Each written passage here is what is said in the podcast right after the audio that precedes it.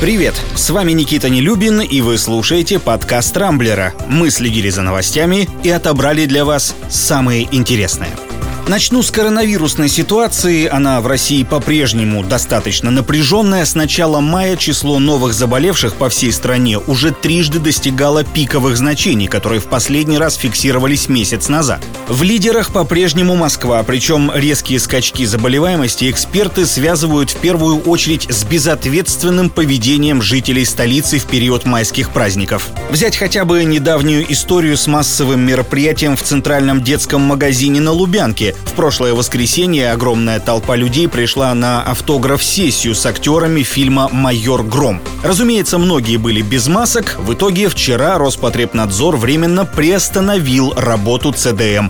Тем не менее, глава ведомства Анна Попова по-прежнему рассчитывает, что до сентября от коронавируса привьется 60% населения. После этого, по ее словам, в России наступит другая жизнь, по качеству очень близкая к той, что была два года назад. Между тем, в других странах эпидемиологическая обстановка тоже далека от идеала. Например, в горячо любимом россиянами Таиланде накануне была зафиксирована высочайшая суточная смертность от ковида и новый максимум по заражениям. Несмотря на это, Россия пока не закрывает авиасообщение с королевством. В отличие, кстати, от Турции. Вчера стало известно, что компания S7, например, приостановила продажу билетов в эту страну до конца летнего сезона.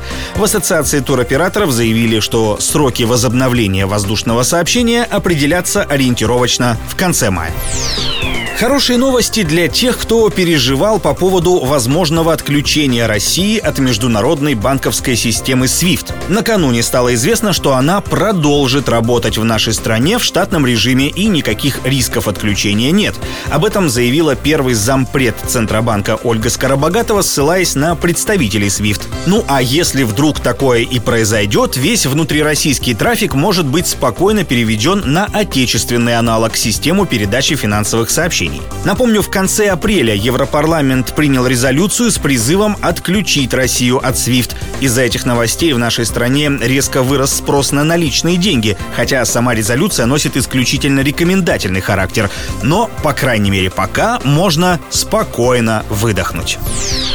Вопрос возможного отключения России от SWIFT остров стал несколько месяцев назад на фоне ухудшения взаимоотношений с некоторыми западными странами, в первую очередь с Чехией. Именно с нее началась массовая высылка российских дипломатов, которых за последнее время объявили персонами нон-грата сразу несколько стран Евросоюза. Это в том числе Польша, Словакия, Болгария, ну и вся Прибалтика. А накануне к ним присоединилась Северная Македония. Один сотрудник российского дипломатического ведомства ведомства должен в ближайшее время покинуть республику. Причем в тамошнем МИДе толком не пояснили, с чем именно связано такое решение. В Москве, разумеется, пообещали принять ответные меры.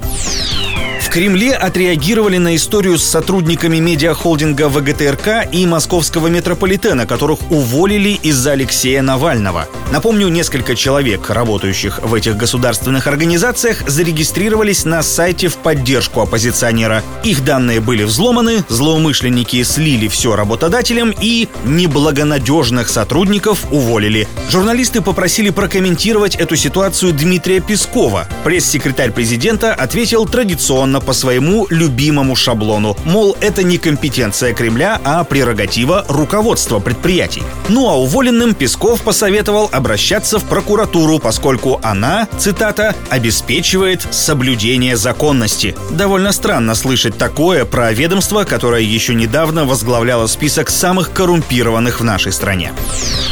Немало комментариев на Рамблере собрала новость о том, что Россия может потратить 500 миллиардов рублей на строительство нового авианосца. Об этом рассказал член коллегии военно-промышленной комиссии Владимир Поспелов. Причем, по его словам, российскому флоту необходимо аж три таких корабля.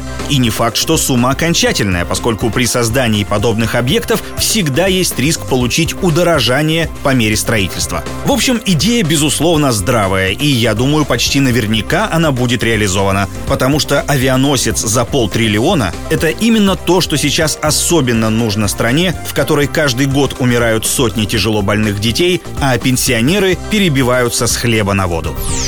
На этом у меня все. С вами был Никита Нелюбин. Не пропускайте интересные новости, слушайте и подписывайтесь на нас в Google подкастах, Apple подкастах и CastBox. Увидимся на rambler.ru. Счастливо!